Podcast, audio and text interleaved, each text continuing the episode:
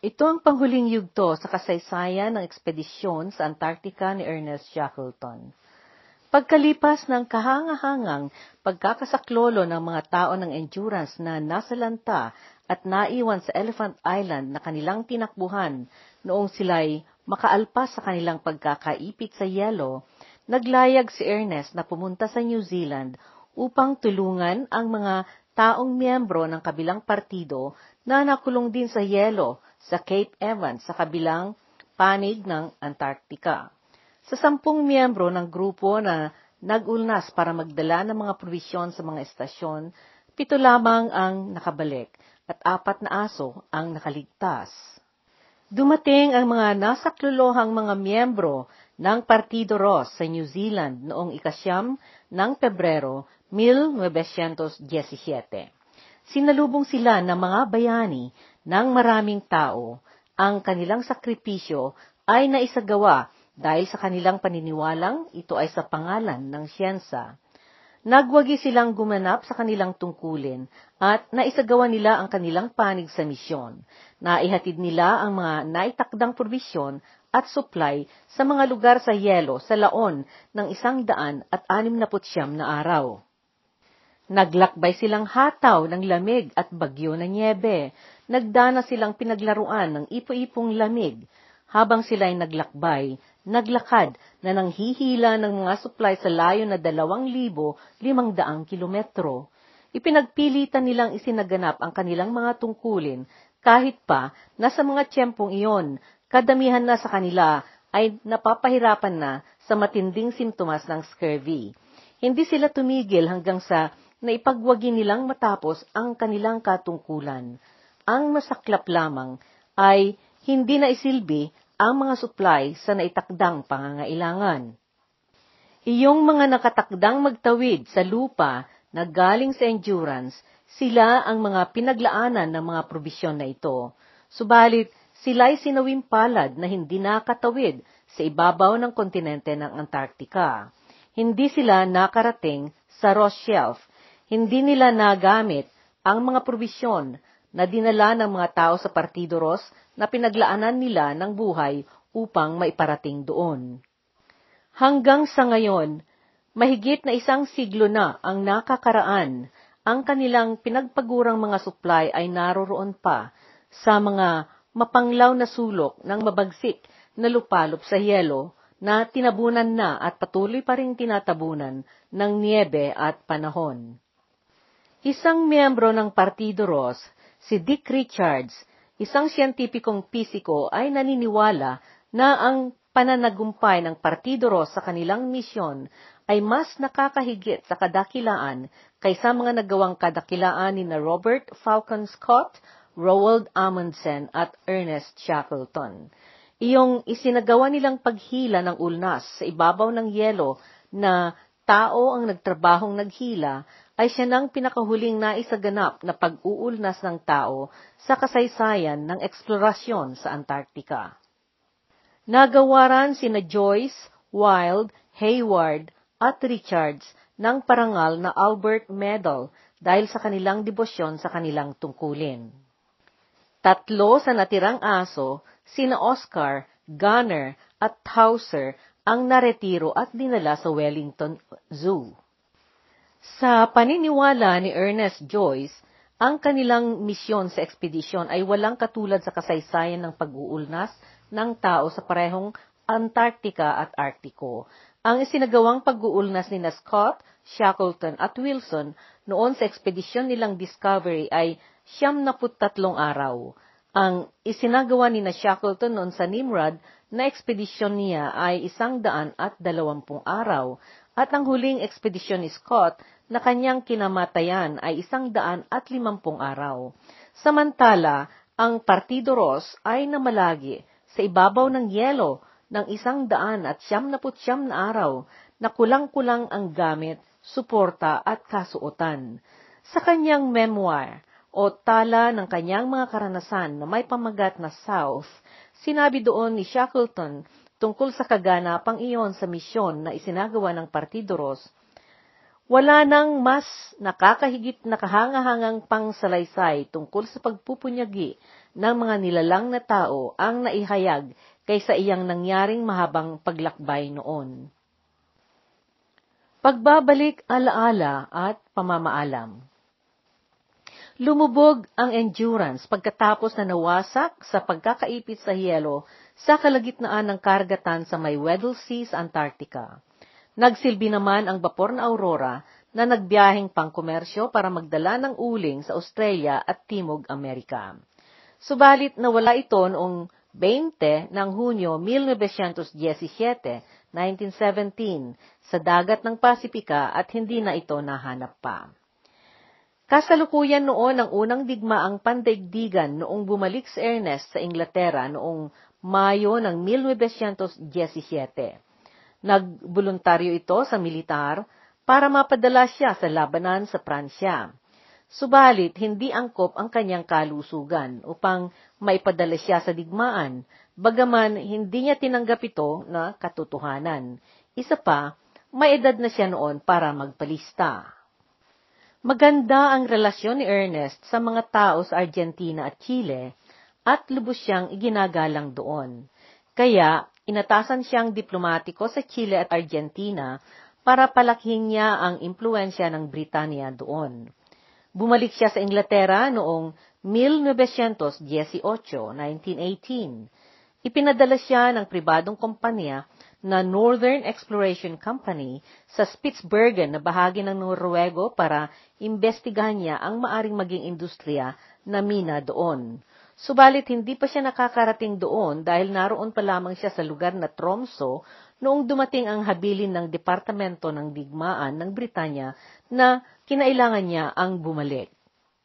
Nagpanukala ang departamento na siya ang angkop na may padala na mag-supply ng mga kakailanganin ng mga tropa ng alyansa na naroon noon sa sirkulo ng Arktiko o Arctic Circle. Inatasan siya ngayon na manungkulan sa ekspedisyon militar ng Britanya sa Rusya. Nagtungo si Ernest sa Murmansk at Archangay na may mga daladala siyang mga ulnas, mga aso, at kagamitang gagamitin sa North Pole na ihabilin sa kanya na makilupon siya sa pwersa ng Britanya sa panahong iyon ng taglamig. Nautusan silang makipagdigmaan sa mga Bolshevik at mga Aleman. Subalit, dalawang linggo mula dumating ito sa Murmansk, ay iyon naman ang pagkakayari ng armistice na nagpahinto ng labanan. Bumalik siya sa London at nagretiro siya sa militar ng Britanya bilang major noong Pebrero ng 1919, 1919. Noong Oktubre ng taon din na ito, ipinalathala niya ang kanyang libro na napamagatan ng South. Sa librong ito, inilahad niya ang mga pangyayari na dumating sa mga buhay ng mga miyembro ng kanyang naging ekspedisyon. Nahango sa libro ang mga sumusunod. Sa mga limamput tatlong bumalik, Mula sa mga 56 na lumuwas na pumunta sa timog, tatlo ang namatay at lima ang nasugatan. Apat na dekorasyong militar ang nakamit at ilang miyembro sa ekspedisyon ang nabanggit ang kanilang mga pangalan sa mga opisyal na tala o dispatch na ipinadala ng mga nakatataas na opisyal sa pinakamataas na opisyal na nagpaliwanag tungkol sa galante at dakilang naisagawa ng mga ito sa labanan. Si McCarthy, pinakamabuti at lubos na mapagkakatiwalaan sa mga marinero na lagi-laging masigla, kahit sa harap ng pinakamahirap na estado, ay dahil sa kanyang mga katangayang ito na siya ay aking pinili na makasama ko sa aking paglayag noon sa South Georgia, ay namatay sa kanyang tungkulin habang nakikipaglaban sa Channel. Idinagdag ni Ernest na isa sa mga marinero, si Cheatham, na veterano sa Antarctica ng ilang beses ay nalunod noong natamaan ng torpedo ang bapor na kanyang pinagsisilbihan noon. Nangyari ito ilang linggo lamang bago na isagawa ang armistice. Si Ernest Wild, na miyembro noon ng Partido Ros at kapatid ni Frank Wild, na diputado ni Ernest noon sa Endurance ay namatay sa Mediterranean habang naghahanap at nagpapawalang bisa ng mga nakakalat na bomba na hindi pumutok. Si Moger, na karpintero noon ng bapor na Aurora, ay nasugatan ng sobra, habang naninilbihan itong sundalo ng impanteriya o infantry sa New Zealand. Pero kinuha na siya ng gobyerno ng New Zealand bilang empleyado. Ang dalawang surhano noon sa endurance na sina MacLean at McIlroy ay parehong nanilbihan sa digmaan sa Pransya at Italia.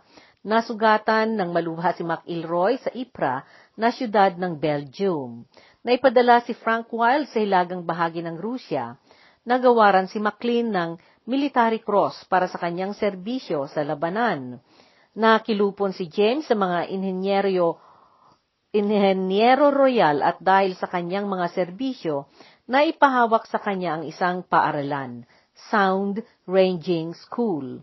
Sumali si Wordy sa Royal Field Artillery at nasugatan siya ng malubha sa Armontier, siyudad na nasa hilagang bahagi ng Pransya. Pumunta si Hasi sa Pransya at nagsilbi siya sa Royal Garrison Artillery. Si Worsley naman ay naparangalan ng medalya na Distinguished Service Order dahil sa kanyang naisagawang panira sa tatlong submarino ng kalaban ng Britanya. Si Stenhouse, na siyang pumalit na commander ng bapor na Aurora, ay kasama noon ni Worsley sa isa sa kanyang mga operasyon kung saan niya binangga at pinalubog ang mga submarinong kalaban ay nabigyan din ng Distinguished Service Order o DSC at nabigyan siya bilang commander ng isang mystery ship.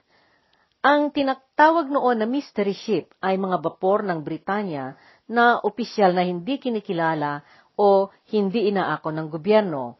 Ang kanilang mga kapitan at tao ay kinakailangang dalubhasa sa pagbabalat kayo at panlilin lang. Si Clark ay nanilbihan din sa militar bilang minesweeper o nag-aalis ng mga nakakalat na mga bomba na hindi sumabog. Si Greenstreet ay nagtrabaho sa gabara o lansya na pangdiskarga sa Tigris sa Turko. Si Rickenson ay naatasang opisyal na inhenyero ng merchant service o serbisyong pangangalakal. Kadamihan sa mga kasali sa bapor ng endurance ay nagsilbing minesweeper na naglinis sa mga bombang hindi sumabog at naikalat sa mga pagdadaanan ng mga bapor. Ang mga ligaw na bombang ito sa karagatan ay mga ikinalat ng mga kaaway noong nagdigmaan ng ilang taon. Ito ay para panira sa mga sasakyang pandagat. Hindi lahat ng mga bomba ay sumabog pagkahagis sa mga ito. Maraming kaso na sumasabog ang mga ito kapag nadadaanan o nasasagasaan ng mga sasakyang pandagat pagkatapos na ng digmaan. Karamihan din naman sa mga miyembro ng bapor na Aurora ay sumapi sa persa militar ng New Zealand. Maliban doon sa pagkakalathala ng kanyang libro, naging okupado pa noon si Ernest na nagbibigay ng panayam sa mga maraming lupon sa sosyedad tungkol sa kanyang mga karanasan at eksplorasyon. Subalit, hindi mapakali si Ernest noon sa mundo ng sosyedad. Hinahanap lagi noon ng kanyang damdamin ang pagbanyaga at paglayag sa mga ligaw at mga mapanghamon na mga lugar. Noong 1921, 1921, nagtatag na naman siya ng ekspedisyon. Ang layunin nito ay ikutin ang buong kontinente ng Antarctica. Isa pang layunin niya noon ay ang halughugin niya ang kanyang nasa pantahang nawalang isla na malapit sa Antarctica gaya ng Tuanaki. Ang ekspedisyon na ito ay pinunduhan ng kanyang kaibigan na si John Quiller Rowett. Nakakuha si Ernest ng bapor na gagamitin niya para dito at pinangalanan niya ito ng quest o paghahanap. Pinag-umpisa niya ang ekspedisyon na ito at lumuwas ang bapor mula Inglaterra noong ika-16 ng Setyembre 1921, 1921. Sa tanang buhay niya, nagkaroon si Ernest ng halo-halong reputasyon, gaya rin ng mga tao sa kasaysayan na nagsagawa ng mga dakilang kagagawan. Dahil sa napapaisang direksyon na kanilang pansin, nagiging sanhi ito ng mga salimuot sa buhay nila. Subalit marami sa mga taong nakasama niya sa mga ekspedisyon niya ang nagpahabang buhay na tapat at nagmahal sa kanya. Gustong gusto siya noong tinatawag na the boss, at marahil na kahit saan siya patutungo noon, ay walang atubiling susundan siya ng mga ito kahit sa ang sulok ng daigdig. Noong ikaapat ng Enero, 1922, 1922, maaga pa noon ang gabi noong binisita ni Dr. Alexander McLean si Ernest sa kanyang kamarote o cabin. Sinikap ng doktor na kumbinsin si Ernest na magpahinga ito habang nakasanlag pa ang vapor na quest. Gustong gusto mo akong laging magbitaw ng isang bagay. Ano ngayon ang gusto mong iwasan ko? Sabi ni Ernest. Eh, pinakamahalaga boss ay alkohol, ang sagot ni McLean. Bago nagpasyang matulog si Ernest sa gabing iyon, nagsulat muna siya sa kanyang diary. Kamangha-mangha ang gabi, sa lumalalim na dilim, nasilayan ko ang nag-iisang bituin, nakaabang, parang hiyas, sa itaas ng dagat. Noong magmadaling araw, alas 2.50, ikalima ng Enero, may naramdaman siyang kakatwa na naging dahilan na tinawag niya si Alexander McLean. Sa pagkakataon ito, biglaan siyang inatake sa puso at hindi na niya naligtasan ito. Nagkakaedad lamang siya noon ng 47. Nagulat ang lahat na kanilang mga kasama Si Frank Wild noon ang kanyang diputado sa ekspedisyon na quest at inayos niya ang pagkakabalik ng katawan ni Ernest sa kanyang pamilya. Nabalsamo ang katawan ni Ernest at pinaglakbay ito nakasama si Leonard Hussey na pabalik sa bapor na Professor Gravel. Noong makarating ang Professor Gravel sa Montevideo sa Uruguay, nakatanggap si Leonard Hussey ng telegrapo na galing sa asawa ni Shackleton na si Emily. Naihiling doon sa, kable, uh, sa kablegrama na hinihiling niya na mailibing si Ernest doon sa Great Viken sa South Georgia dahil doon niya na isagawa ang pinakadakila niyang mga nagawa.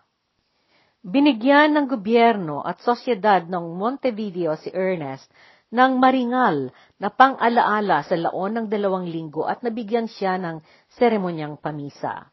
Pagkatapos nito, dinala nila ang kanyang kabaong sa barko ng kargamento na Woodville at binigyan siya ng parangal militar na pamamaalam bago ito na ibalik sa Grytviken, South Georgia. Samantala sa London, nabigyan din ang kanyang alaala ng maringal na pamisa sa Katedral ng San Pablo noong ikalawa ng Marso. Dinaloan ito ng mga kumatawan sa hari at ng biyuda na si Reyna Alexandra. Isang seremonya sa simbahan ng Greek Vican ang isinaganap ni Edward Binney na mahistrado. Dinaloan ito ng Pangulo ng limang estasyon ng Paktorya ng Balyena at daan-daang marinero at balyenero. Malungkot na napatugtog iyong pamamaalam na himno ng mga Norwego para sa mga yumao. Nabalutan ng bandilang Union Jack ang kabaong. Naiprosisyon ito na karga ng anim na lalaking nakaitim. Mga nakatira sila sa isla na Shetland. May dalawa ring lalaking nakaitim na may hawak na dalawang itim na bandila batay sa kaugaliang Norwego. Nalagyan ng marka, isang simpleng krus na kahoy, ang kanyang libingan na isabit doon na parang kwintas ang bulaklak na korona. Naiayos ang kanyang kabaong upang ang katawan sa kabaong ay nakaharap sa timog at hindi sa pangkaraniwang gawi na silangan ang harap. Ito ay pagbigay galang sa kanyang pangitain tungkol sa Antarctica noong siya'y nabubuhay pa. Naipatong sa kabaong niya ang mga tansong palamute na galing sa Montevideo. Dala ito ni Hasi mula doon upang maisama ang mga ito na mailibing. Iyong koronang bulaklak ay nanggaling kay Haring Jorge na panglima at sa mga tao sa Britanya. Mayroon ding galing sa mga Ingles na nakatira sa Uruguay at sa lupon na French Maritime Society o Sociedad Marinero na Pranses. Sa araw na iyon, ikalima ng Marso, na ilibing ang kanyang labi.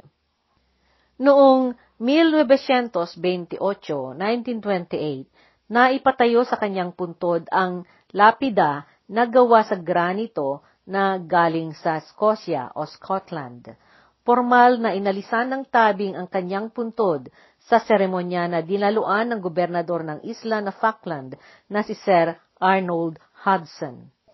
Ginawa ang lapida sa Edinburgh at inukitan ito ni Stuart McGlashan Nakaukit doon ang mga taludtod na galing sa mga berso ni Robert Browning.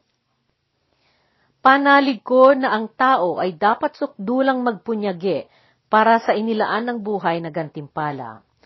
Sa Ingles, I hold that a man should strive to the utmost for his life's set prize. Ang kasaysayang ito ng ekspedisyon ni Shackleton ay nagpapakita ng kakaibang katangian nito na mamuno. Iyong ilang beses na kanyang itinaya ang kanyang sariling buhay upang matiyak niya na wala siyang mawawalang buhay sa kanyang mga kasama, ay siyang panukat sa kanyang paggalang sa buhay at kanyang pagmamahal sa kapwa-tao. Hindi nalingid itong katangian niyang ito kay Sir Raymond Priestley, isang kagalang-galang na Ingles na geologo at explorer sa Antarctica, na nagsabi sa kanyang obserbasyon. Ang sabi niya, Kung tungkol sa pagtuklas sa siyensa, ibigay ninyo sa akin si Scott. Kung tungkol sa kabilis at bisa ng paglakbay, ibigay ninyo sa akin si Amundsen. Subalit, pag dumating ang sakuna at lahat ng pag-asa ay nawala na, maglumuhod kayo at ipagdasal ninyo si Shackleton.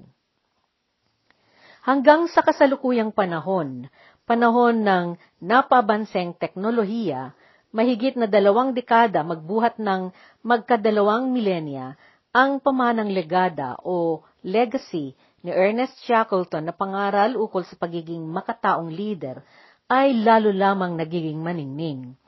Sa mga pangaral at mga training na mga isinasagawa ng mga pinakamalalaking korporasyon para sa kanilang mga libo-libong mga empleyado at tao, si Ernest Shackleton ay hinihirang na epitome o halimbawa ng totoong leader. Gayon din sa mga simposya at mga iba-ibang kaganapan ng pagbibigay payo at pangaral, ang kanyang ehemplo bilang leader ay pinagbabatayan ng mga motibasyon. Hanggang sa ngayon, ang kanyang pangalan ay lalong lumalakas bilang inspirasyon. At para sa kasaysayang ito, malaking pasasalamat sa mga sumusunod. Wikipedia.org, Britannica.com, CoolAntarctica.com, Biography.com, bbc.co.uk,